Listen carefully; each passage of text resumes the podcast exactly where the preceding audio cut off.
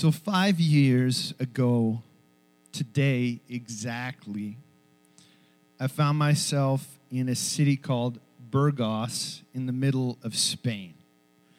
Um, my boss had kindly given me a sabbatical uh, season, so I had 10 weeks just to rest and recuperate, and I chose to spend the majority of the time doing uh, a walking pilgrimage that starts in the Pyrenees Mountains in France and goes 900 kilometers across the hills and plains of Spain to the Atlantic Ocean on the west coast of Spain. 900 kilometers took me about 35 days to do it, walking just about 25 kilometers every day.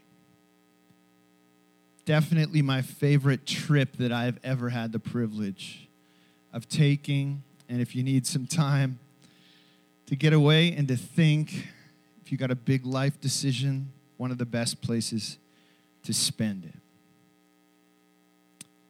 But it was my during my time walking this trail that I actually started to understand physical thirst. I'm sure you guys have all heard these stats on how much water you're supposed to be drinking. Is it eight cups or two liters? And then, like the next week, it goes to three liters. Then some people are like, oh, but you got to be careful about overhydrating.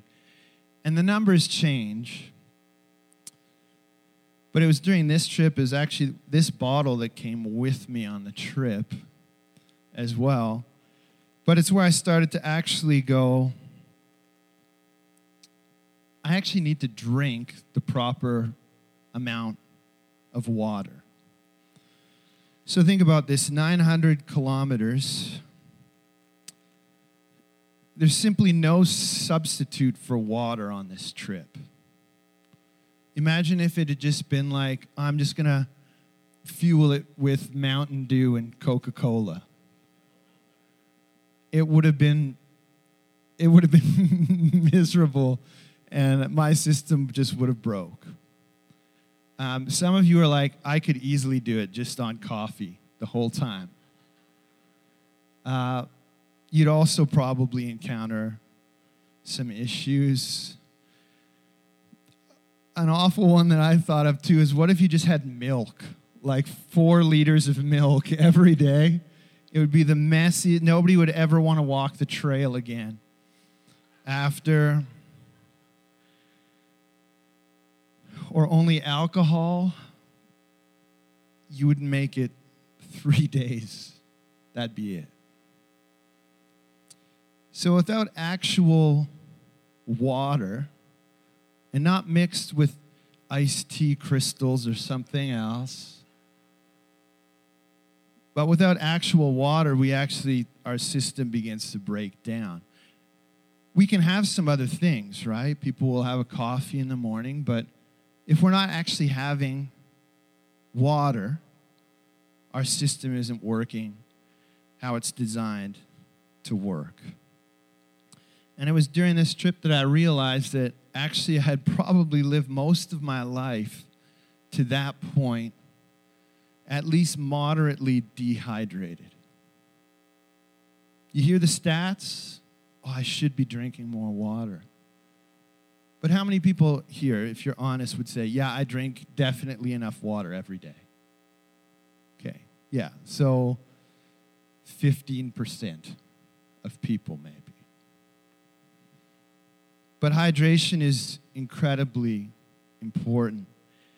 It's a physical need that we have, and there's really no substitute for water. So, the question this morning for us is is simply is anyone here actually thirsty? Now, you might be here and physically you're understanding this thirsty idea because we have such an easier time understanding what it means to be physically thirsty. But we also have a spiritual thirst on the inside of us. So, the physical thing of thirst, you're like, I'm feeling parched. My tongue seems like it's sticking to the top of my mouth. I feel sluggish and like my body is just like a sponge that's been wrung out. You get that weird white, crusty stuff at the side of the mouth. It's gross. I don't like talking to people when they have that side of the mouth. You can't even look at them in the eye. You're just kind of looking at that like, has nobody told you that there's something? Should I help you? But we understand some of these things of physical thirst, right? That makes sense. But in the same way, we have a thirst on the inside that we might not be able to describe accurately. It can be a need that sometimes you can put a name on it, sometimes it's just this feeling, sometimes there's just something in you that feels like empty or that there's some part missing. Or sometimes you just have this sense of like a, just some discontentment that, ah, I don't know what it is, but I have a sense that I guess I'm thirsty. So you hear it in the language that people use, right? So in simple things, people will go, they're having a bad day. Oh, I need a coffee. Let's just go for a coffee break. Or I need a cigarette, people would say. I need a drink. I just need a vacation. Then there's some things where it comes out in more important areas. If only I could find that right person for me. If only I had kids. I wish I had more money. I wish I had a newer blank. Things that are important, things that matter, but we think, man, if I could just get those things, maybe I could quench this feeling that I don't quite even understand. Also comes up in deeper things. I want, I want to feel fulfilled on the inside. I want to feel complete and whole. Wish I had that, that big picture. Why am I here? What's that vision for my life? Or maybe you're here and you just think, if I wasn't dealing with all of these physical things in my body, I think this need would be met. And you're just going, I just need, I need healing somehow, some way. So listen, you might identify with that and be encouraged because you're not alone. And it's really nothing new all throughout Scripture, you find people in the exact same spot. People that were like, God, I just want to quit. I want to give up. And you also find this imagery of, of thirst. In Psalm 42, David writes about it where he says, God, there's a longing in me that's the same as, as a deer that's running and longs for water. You read about it in, in Psalm 143, verse 6, where the writer puts pen to paper saying, I thirst for you as parched land thirsts for rain. So, you know that classic drought picture where all the dirt is kind of folded up and it's all cracked ground. And then rain begins to hit and it transforms. That's that picture so parched, so dry that stuff's just cracking. In Haggai chapter 1, verse 6, God speaks over his people and he says, You've planted much, but harvested little. You eat, but you're not satisfied. You drink, but you are still thirsty try everything, nothing seems to work. And it's into this context of Scripture that we hear these words of Jesus. Anyone who thirsts may come to me. Anyone who believes in me may come and drink. For the scriptures declare rivers of living water will flow from his heart.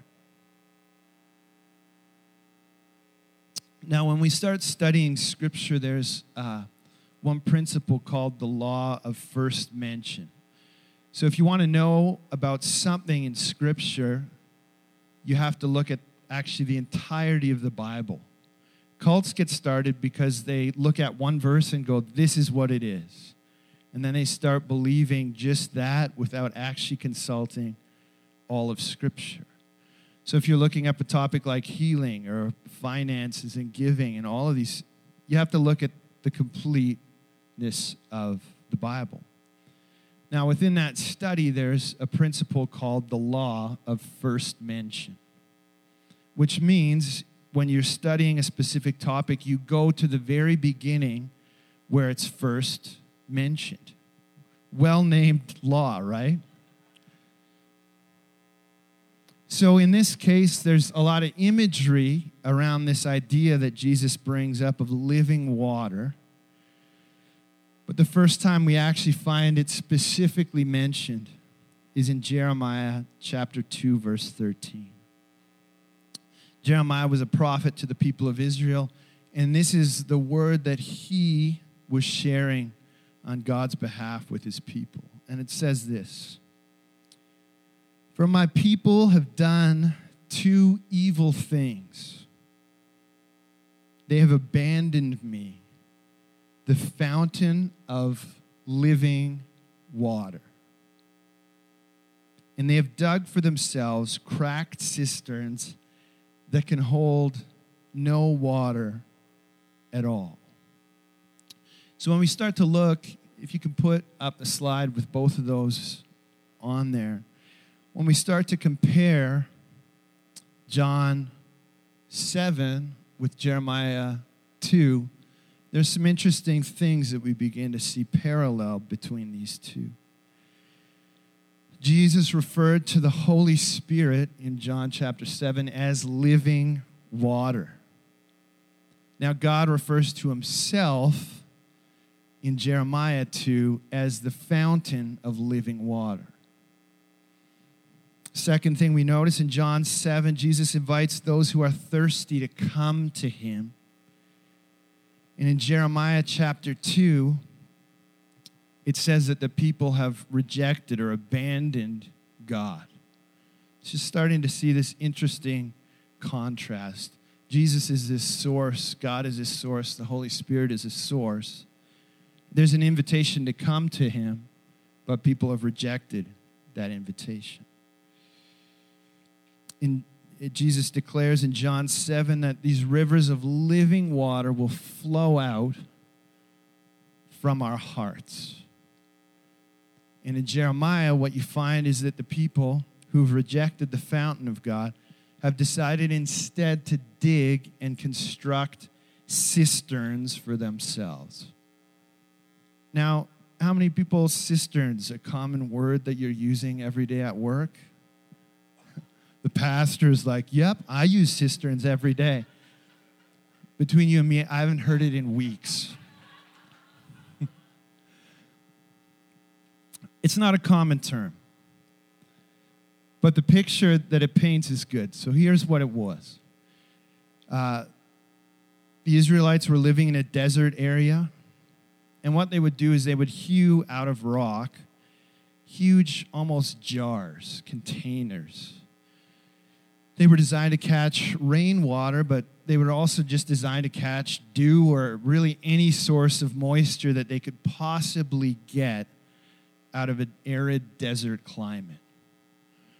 So the picture is really there's a fountain right here with unlimited, life giving water that people are desperate for in a desert. And the Israelites go, I'm going to turn this tap off. Instead, over here, I'm going to put incredible effort into creating a water source for myself to try and collect rainwater and dew in a desert. On top of that, it's cracked.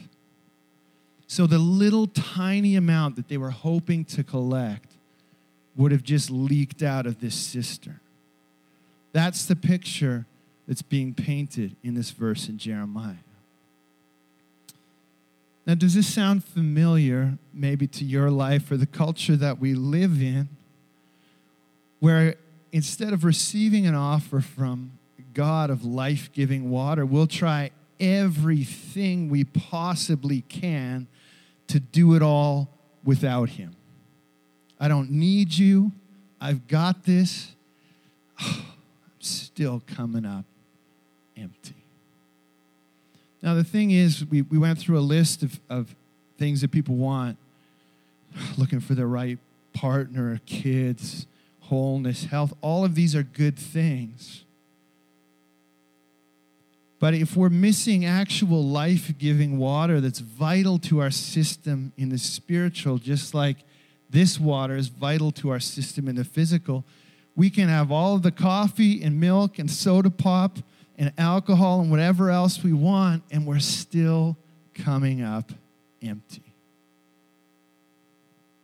Until we tap into this source, all of these other things, we're still going to be left with the little crusts. We don't like those. So, listen, what do we do here? We come back to the words of Jesus in John chapter 7. Anyone who is thirsty may come to me. Anyone who believes in me may come and drink. For the scriptures declare rivers of living water will flow from his heart. So there's three kind of key phrases that we're just going to take a few minutes to go through this morning.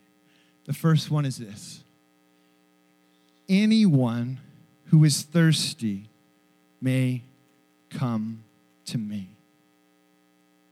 Anyone, anyone, anyone.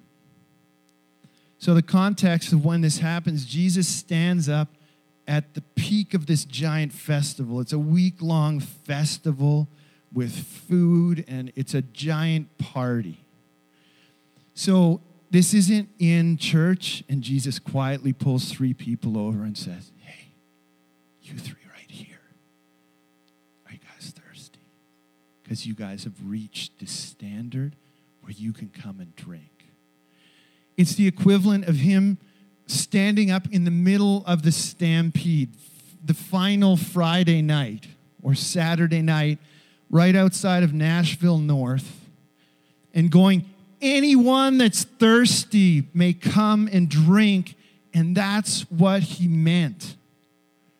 It's not some VIP list, it's not some hoops that you have to jump through or religious protocols that you actually have to get through. The only requirement is that you're thirsty.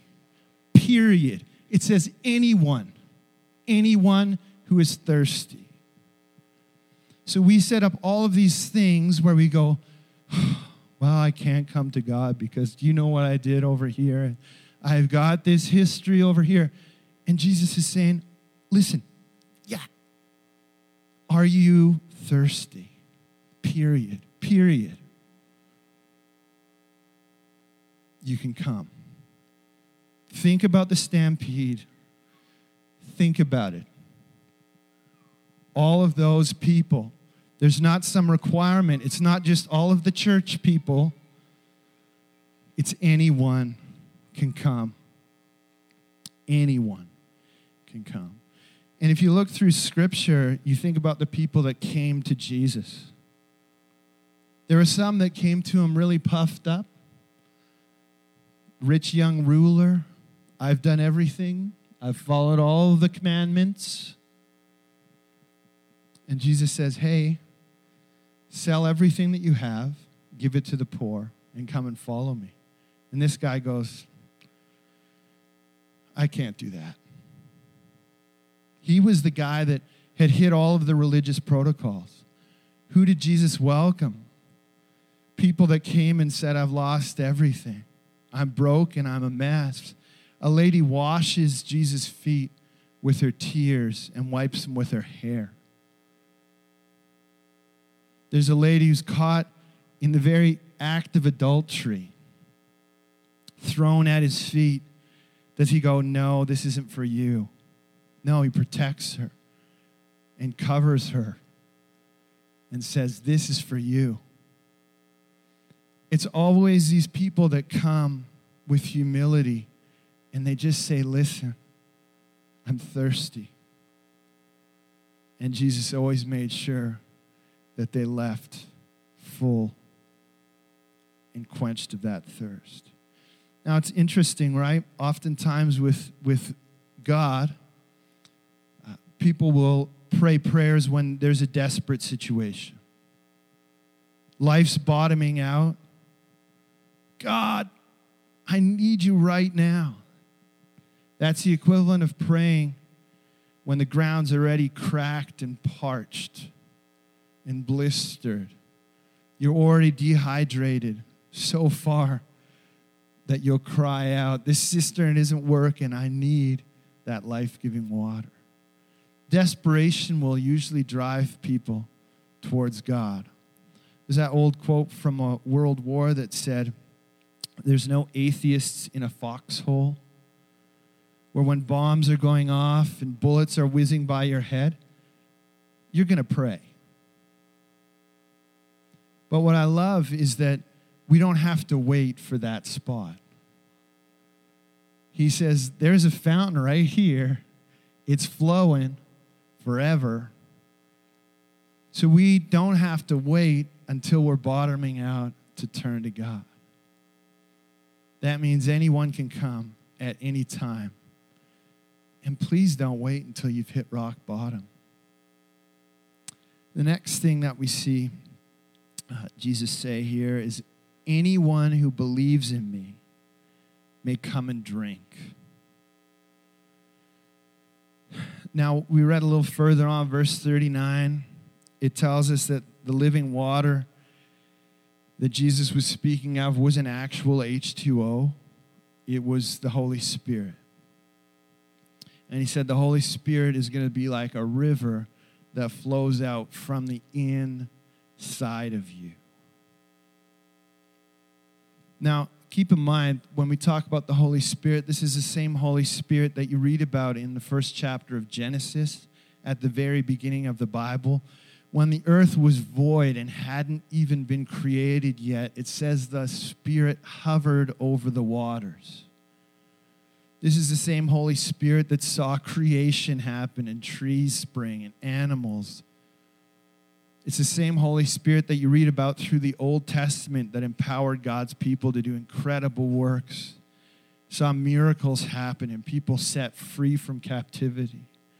This is the same Holy Spirit that rested upon Jesus at his baptism and empowered him through his ministry. It's the same Holy Spirit that was poured out in Acts chapter 2 on all people who believed. It's that same Holy Spirit that's been moving and active in the church up to and including today. Healing didn't stop when Jesus uh, went back up to heaven. He actually gave us this Holy Spirit to be with us and not just be around us, but actually to be in us. A river of living water on the inside. So, very simply, uh, this isn't a trick question. For whatever reason, when preachers ask questions, people are always like, I don't want to answer. I feel like I'm going to get trapped into something. Oh no, he made me put my hand up. What am I responding to? But here's the thing what does a river do? Just in the physical, it flows. What happens on the banks of a river? It gives life.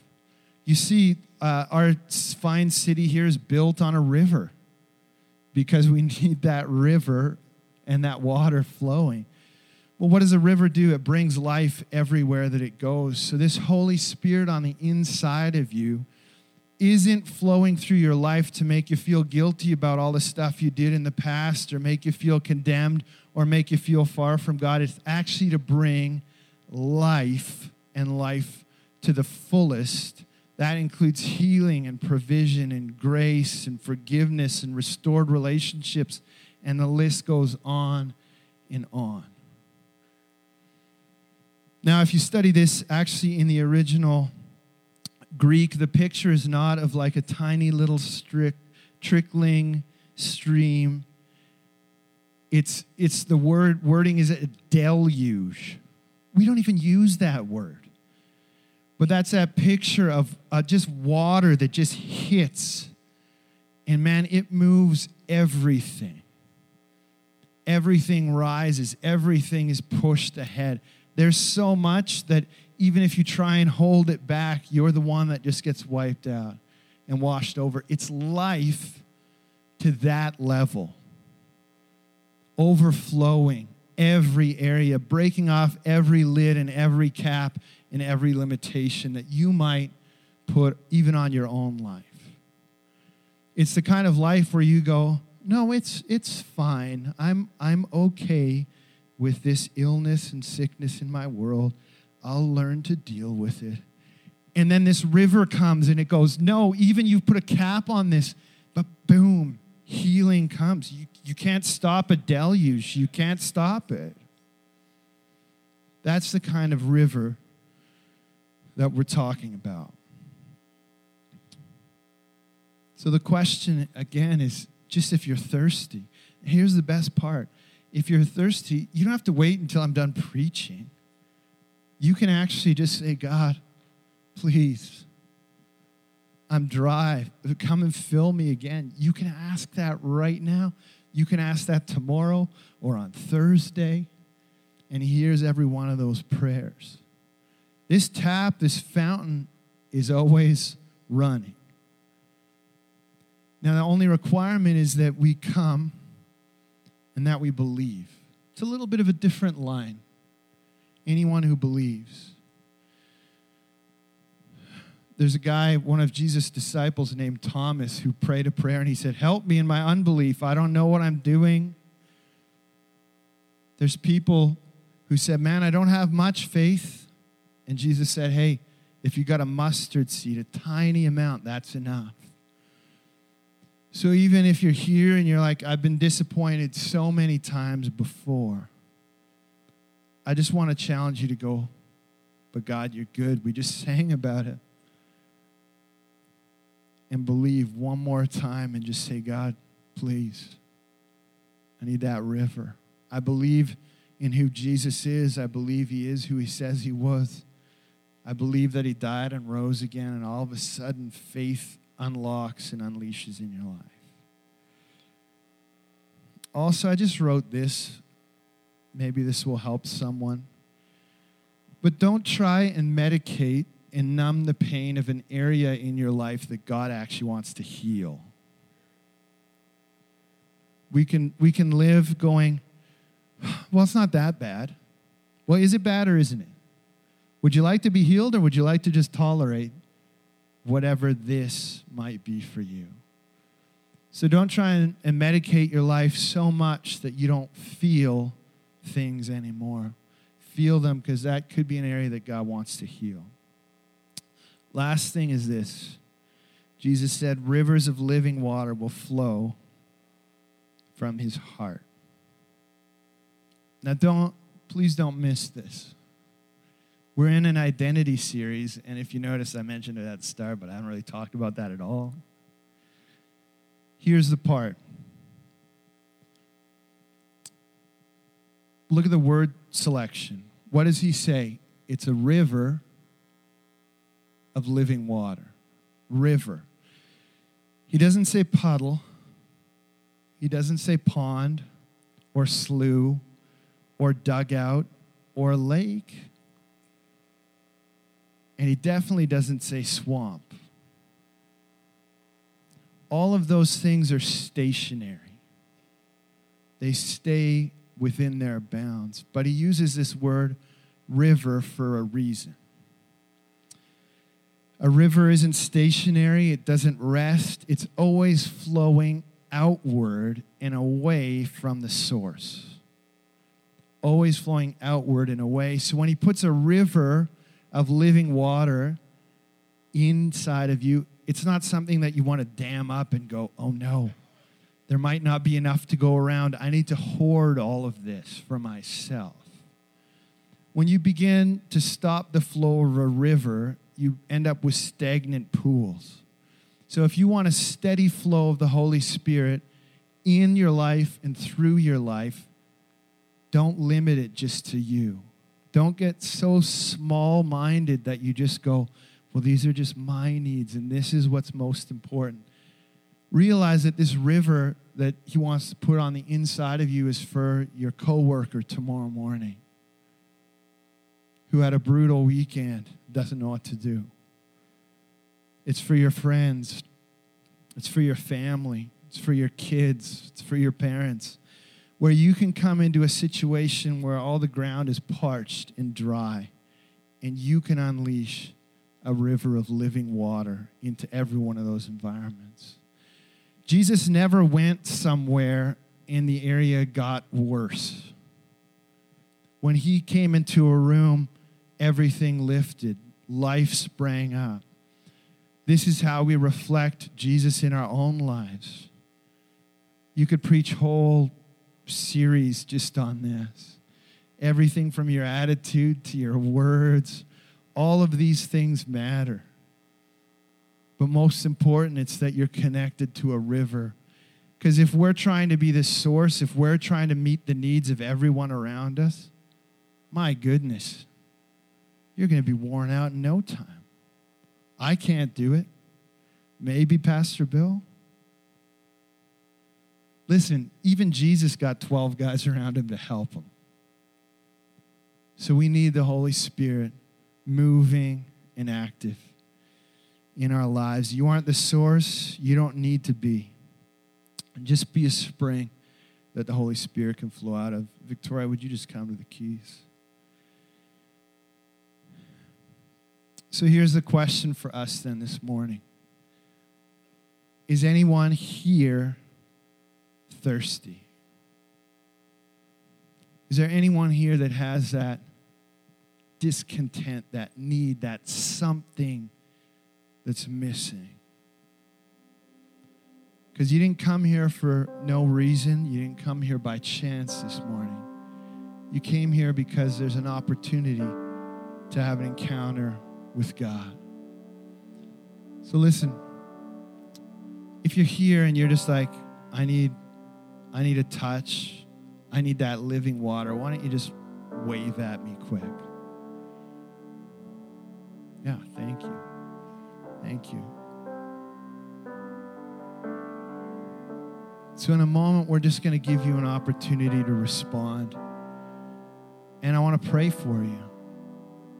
And I want to pray for that deluge of the Holy Spirit to flood into your life. It might be something that's a big thing for you, it might be a small thing. But here's the other thing that I want to encourage you on for this week, even coming up. You might respond this morning. Amazing. But this week, would you, would you just carve out an extra moment to pray, to be in God's presence? Would you carve out an extra moment? Maybe you've never read your Bible ever, maybe it's been weeks, but carve out a space to draw close to this fountain. Jesus just said, Hey, if you're thirsty, come. So we know we could drink four liters of water one day but we need a steady flow into our lives. So that's coming up this week. And my hope and my prayer coming into this Sunday has simply been that we'll just take one more step, one more step closer in following Jesus. My prayer is that every day you be taking time to drink deep of the water that God has for you. The best part is it's free refills and we can come to the fountain regularly and we can come to the fountain often, and there's no cap on it. The cap is the level of how thirsty you are for the things of God.